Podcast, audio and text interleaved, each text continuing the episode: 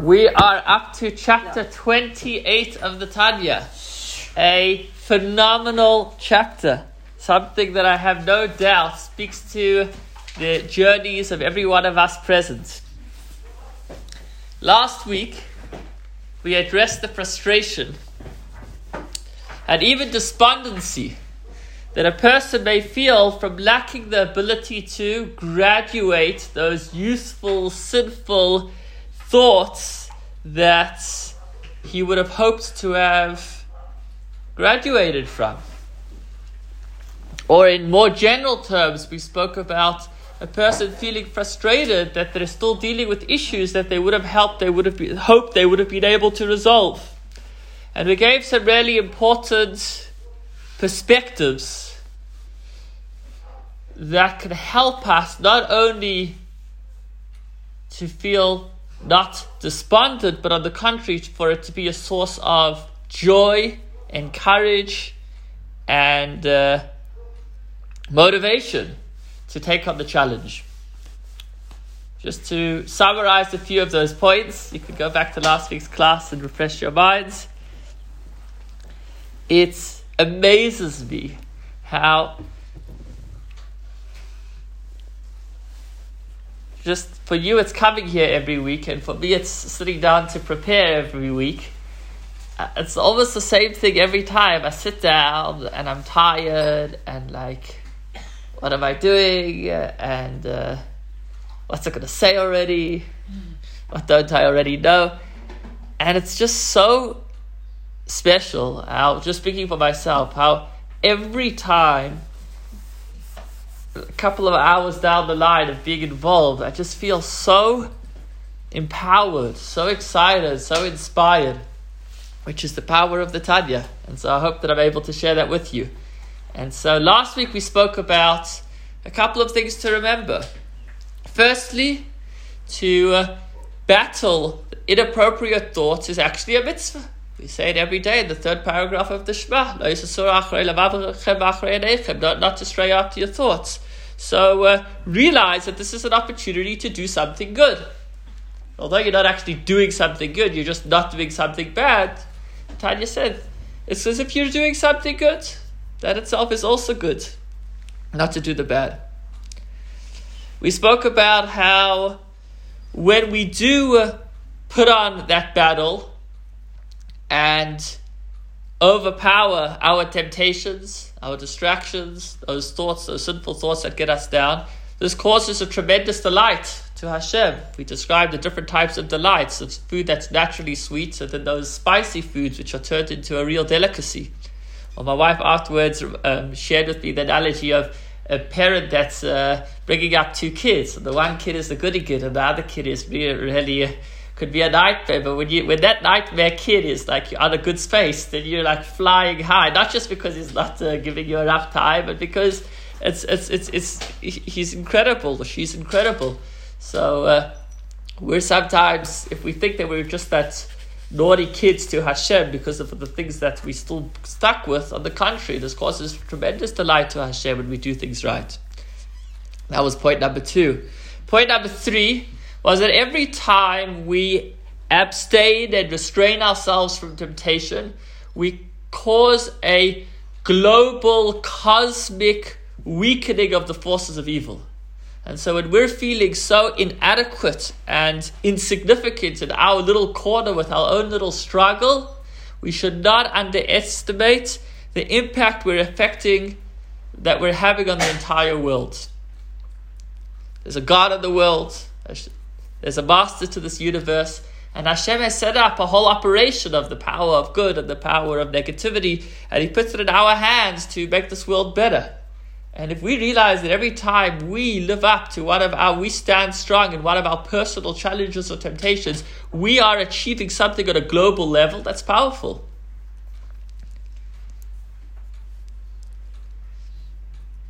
Those are some points that we discussed last week. To find out more, go back to last week's podcast. Today we address another, as I mentioned, challenge that I'm sure everybody in this room deals with on some level or another. And that is when our divine service is under attack. Life is hectic. Every day has all types of challenges. And we need strength. As we discussed in the early chapters of the Tanya, how we need to feed our neshama, we need to flex our spiritual muscles, we need to exercise so that we're actually able to take on the challenges and succeed and come out strong. How do we strengthen ourselves spiritually? So we feed on the Shabbos with the things that give us spiritual nutrients. What are they? You can answer. What are the things that help us strengthen our neshama? Learning Torah, doing mitzvahs. What else? Prayer. Prayer. Is that what you said? Prayer. In general, yes, we do mitzvahs all the time, and every mitzvah has an amazing effect on us and on the world. But the two arenas of Torah study and prayer are two areas of spiritual exercise. When a person studies Torah, they make their spiritual um, body stronger. Their head is in a better space. They've got good things on their mind, and they have the wherewithal to take on the world. The person davens, same thing. You're talking to Hashem. You're developing a relationship with Hashem. You've you've you've charged up to be able to take on the day. That's why we need a daven every day. Because every day we just like you need to sleep every day. Because if you don't sleep, then uh, how are you going to be able to take on the succeed in the, whatever you can achieve that day? If we don't daven, then we don't have the spiritual uh, strength to be able to achieve. So we have the formula, as I've mentioned a number of times. The Tanya gave us the formula. The Tanya told us everything we need to do and how to succeed, except but when things get in the way. So Great. All we need to do is learn. All we need to do is daven. But what happens when we're not managing to do that? And I'm not talking about not managing to do it because we've forgotten about it completely. I'm talking about where we're actually committed and we're trying to invest in it. We try to get involved and it just doesn't seem to be working. It's a story that I love of the uh, guy that was trying to talk. And he couldn't get past three words without being interrupted. I think I've heard it from my father. I may have even shared it to you before. And he said, in frustration of not being able to get through what he's trying to say, he said, Let me tell you a story. There was once a town town A and town B. And there was the short way and there was the long way. The short long way and the long short way. The short way was you were able to go straight from city A to city B, from town A to town B, and you'd be there in whatever it was, 20 minutes. The long way was an hour walk. Okay, why, the sh- why not the short way? Because there were these vicious dogs, and rumor had it that if you take that shortcut, then uh, you're going to be torn to pieces. So nobody went the short, long way. So it looks like it's short, but it's really long. Everybody used to walk all the way around the town. Until one day, some guy comes to town and he's a genius. He thinks he's figured it out. He says, okay, see you guys, moving on to town B. Hey, where are you going? Going to the next town? No, don't go that way. Why not? It's dangerous dogs. Don't worry. I have a formula that's um, nothing to be afraid of. Okay? Anyhow, he takes the short route and he comes to the next town and he is ripped to pieces. and word spreads, and the, the wise men of the first town come to him and say, What happened? I said, I'll tell you what happened. This guy is busy sharing the story, right? But he can't get through his sentences. He said that there's a verse when the Jewish people were going out of Egypt. There's a verse in the Torah that says, to all of the Jewish people, no dog barked its tongue. No dog even barked at the Jewish people when they're leaving Egypt. And there's a tradition that when you when you're till today, somebody who has a phobia for dogs, you say this pasuk Yisrael and you'll be okay. The dogs will uh, will respect you. Nothing against dogs. I'm just I'm sharing a story. Please don't take it out of context. And so I had the pasuk, I had the verse. I knew I'll just say the verse. I'll uh, keep saying it, and nobody's going to touch me. I'll be perfectly fine. So what happened? He said the vicious dog didn't even let me finish my sentence.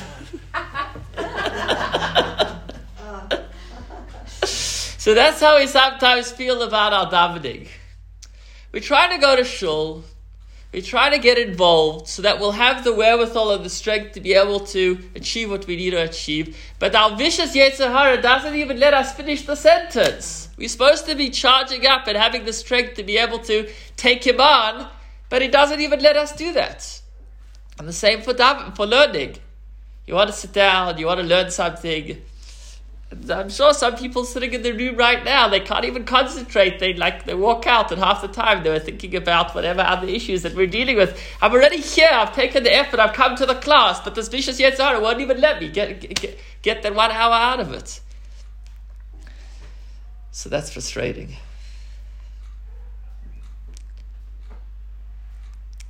So what's the solution? And I broke it down to four practical steps. The first step is to stay focused. A couple of years ago, I went into the International Kinus HaShluchim, the Chabad conference, and uh, was uh, very proud to hear my father speak as the keynote speaker in front of thousands of people. Something that my father had prepared many hours for. He got up to speak, to thousands of people in the room and thousands more watching it globally online.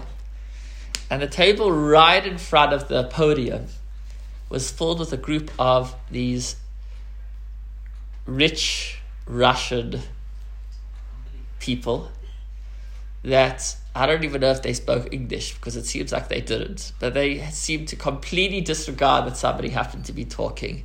And they were making jokes and walking around and laughing and, you know, sitting next to them was like, this is an event that's, you know, for months I've seen my father preparing for thousands of people around the world. And, like, you know, you want to just. Well, thank God my father gave a beautiful talk. And if you asked anybody watching, they would never have known about these, these, these Russian. Uh, well, keep all the dirty titles for another time. And. Uh, don't worry, I'm sure there's many Russian, good Russian Jews as well. Nothing against Russian Jews. Imagine what would have happened if, as my father was talking, he would have stopped and he would have spoken to these guys and said, you know, guys, you're interrupting. Can you please quiet up? Or like, why are you ruining it? Like you, you, you're messing around with.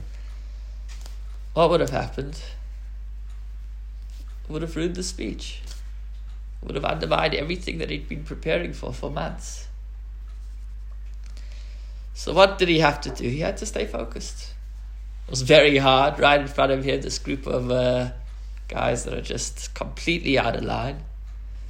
But any tfisas makom, any significance that he would have given them at that moment would have been only to his disadvantage. Baruch Hashem, he had the strength, and it was an amazing talk. The first step, when we are challenged by these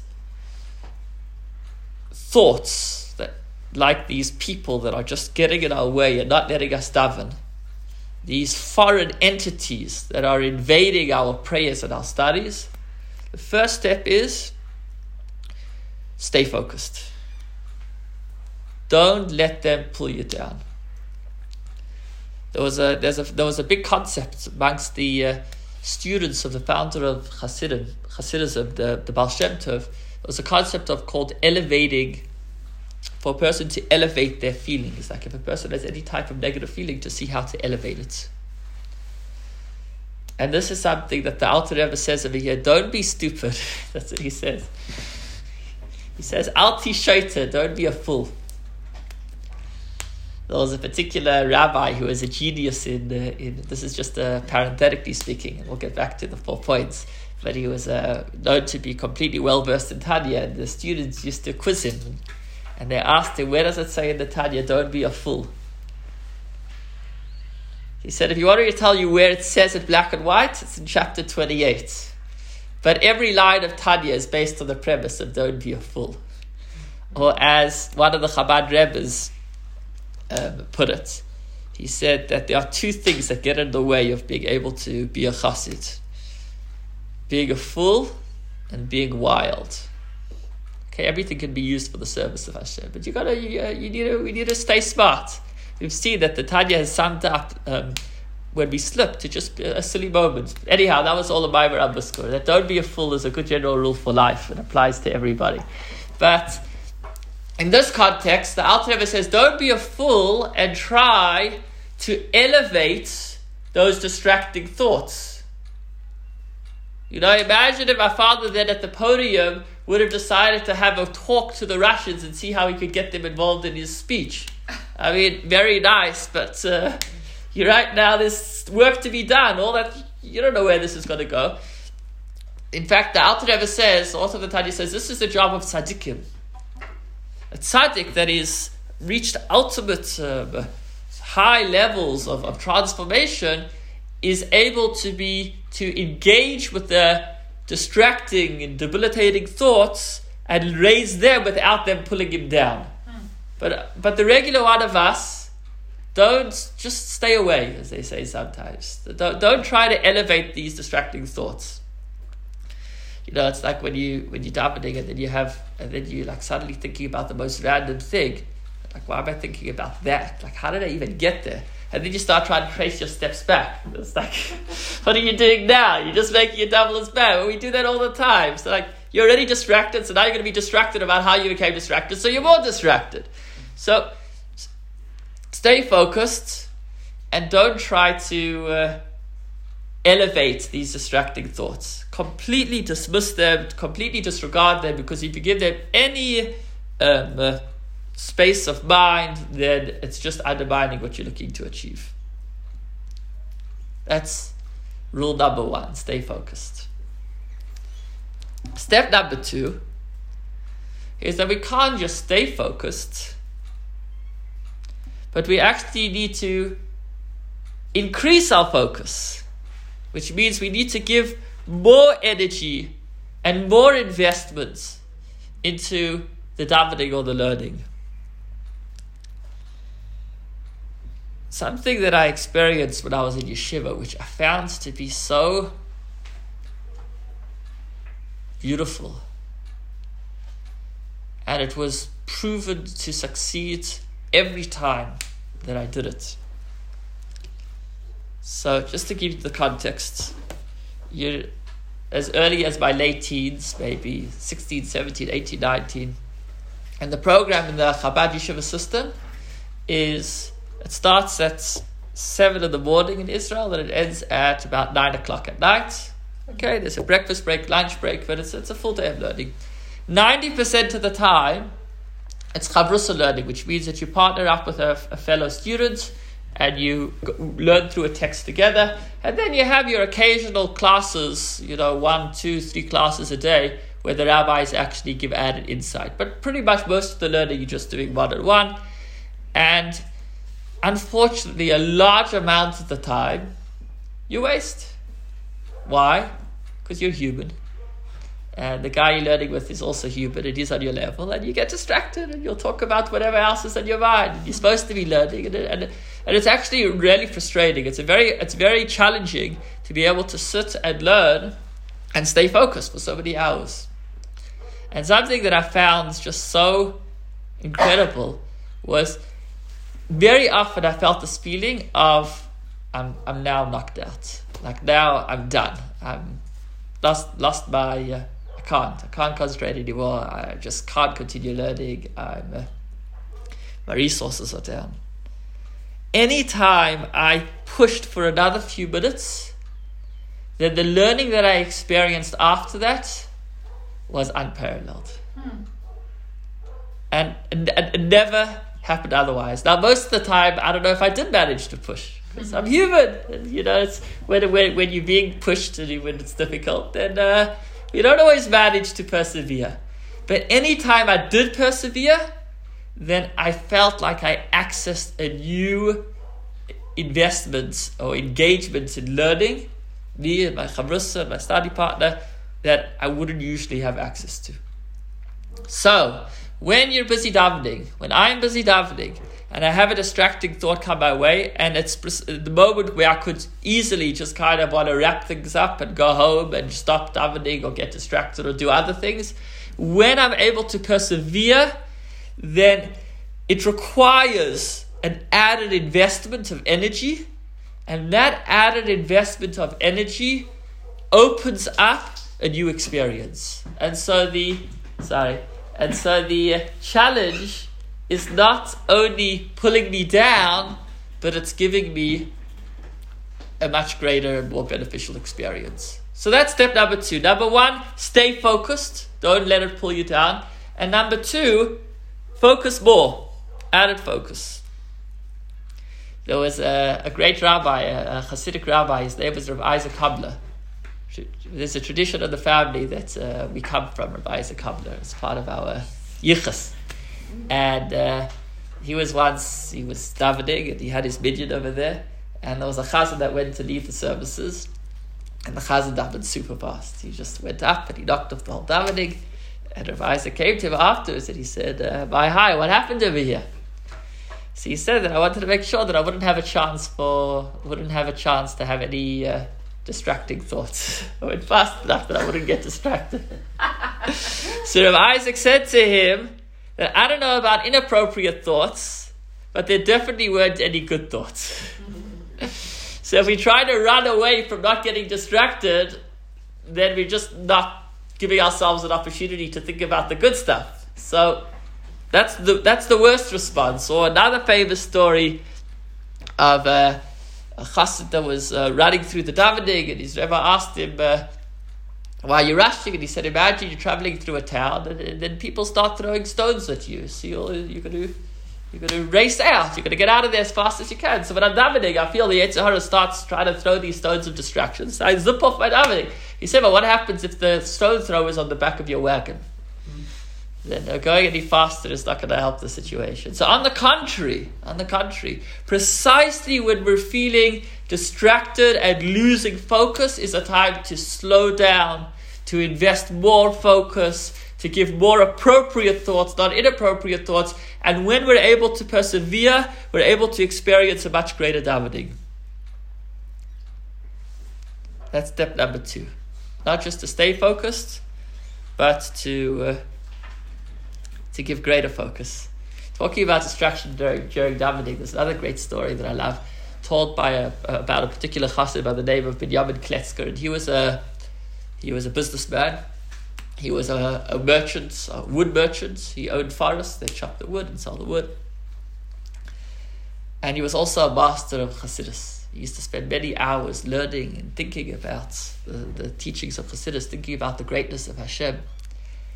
And uh, one day he's out there on the, on the farm, he's out there in the fields, and uh, his workers are waiting to get instruction. He owns the business and he just goes off into uh, deep in thoughts. nobody home.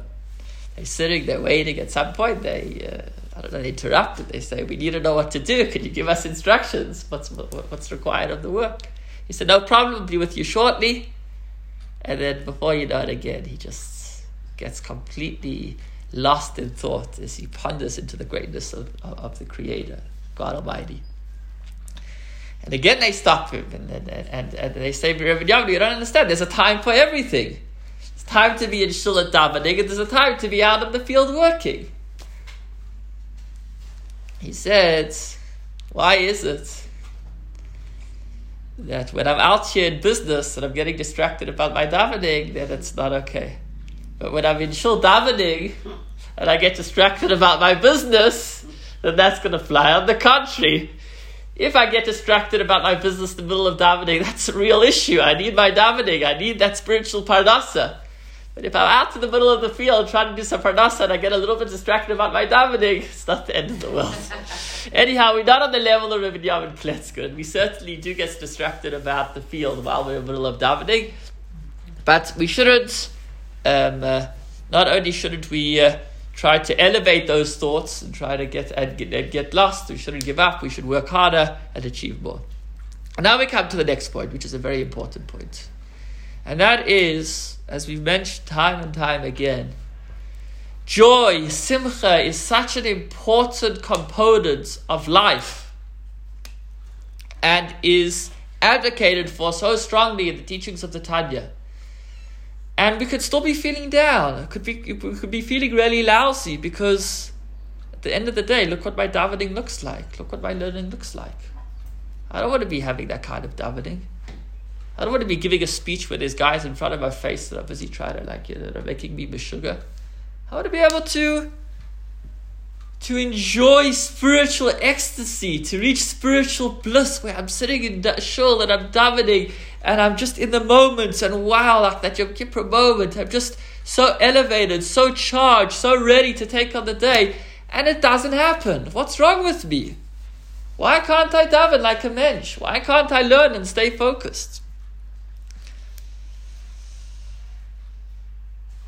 I could even leave a person feeling useless hopeless. Chas v'shalom. To this, the Tanya says that this concern of how lowly am I and how unsuccessful am I in my davening would be valid if we had only one soul. Hmm. If we were only one person with two inclinations, one pulling us in the right direction and one in the wrong direction, then we could look at ourselves and we could say, you know, why am I still at the bottom of the rung? I'm not getting anywhere. Why is this business not taking off? But if we remember that we have two souls, it's two personalities over here. And it is precisely because we are succeeding in our davening that the animal soul is now putting on a battle, then instead of feeling despondent that we're unsuccessful, we should realize that the adversary, that the challenge is only an indication of how successful we really are. And as I was preparing this, I was thinking of the flip side. Remember when we spoke earlier in the we were talking about revealing the hidden love, and we spoke about how even the biggest sinner is doing everything wrong in the book at a certain time where suddenly he's like crossing a line. He's asked about, you know, is he going to undermine his Judaism? And suddenly we said that the godly soul within it, that godly spark, wakes up and says, No ways, I'm not going to let this happen. Why? Because when he realizes that this really is a threshold that it is dangerous for him to cross, the Yetzer Hara, the Yetzer Tov, the godly soul wakes up and he says, No, I'm going to put on a battle. I'm not going to let that happen. Unfortunately, the same thing happens the other way around. Precisely when we are doing the right thing and we're being so good and we're investing in such a good space, because we are doing such amazing work, because we are giving such energy to our godly soul, that is when the animal soul puts on the biggest battle because he realizes if we're going to go into shul and we're going to focus, not in shul, at home, we're going to take time, and we're going to focus on our davening, and we're going to focus on our learning. Yetzer Hara, he's, he's, it's a lost cause. He's, he's lost. We, we, we, we're victorious. If we're able to actually walk, wake up in the morning and really pump up our godly soul and realize this is our mission and this is what we can achieve and this is what a positive impact we can have on the world around us and the people we encounter, if we fully charged, then we could achieve incredible things. And so the Yetzer Hara says, I can't let the guy charge up. I can't let her. It's just, that's, then the game's over. So precisely because we're succeeding at something, that's why the evil inclination puts on the battle. So rather than feeling despondent that why can't I have a geschmack of beautiful davening, we should celebrate that we're doing some precisely because I'm doing something right. I'm busy being flattered by all of these thoughts just when I wish I could be davening. And if we're going to be in a happy space, if we're going to celebrate our achievements, then that itself is already just all that we need. Because as we said, it's a critical component of everything is serving Hashem with joy.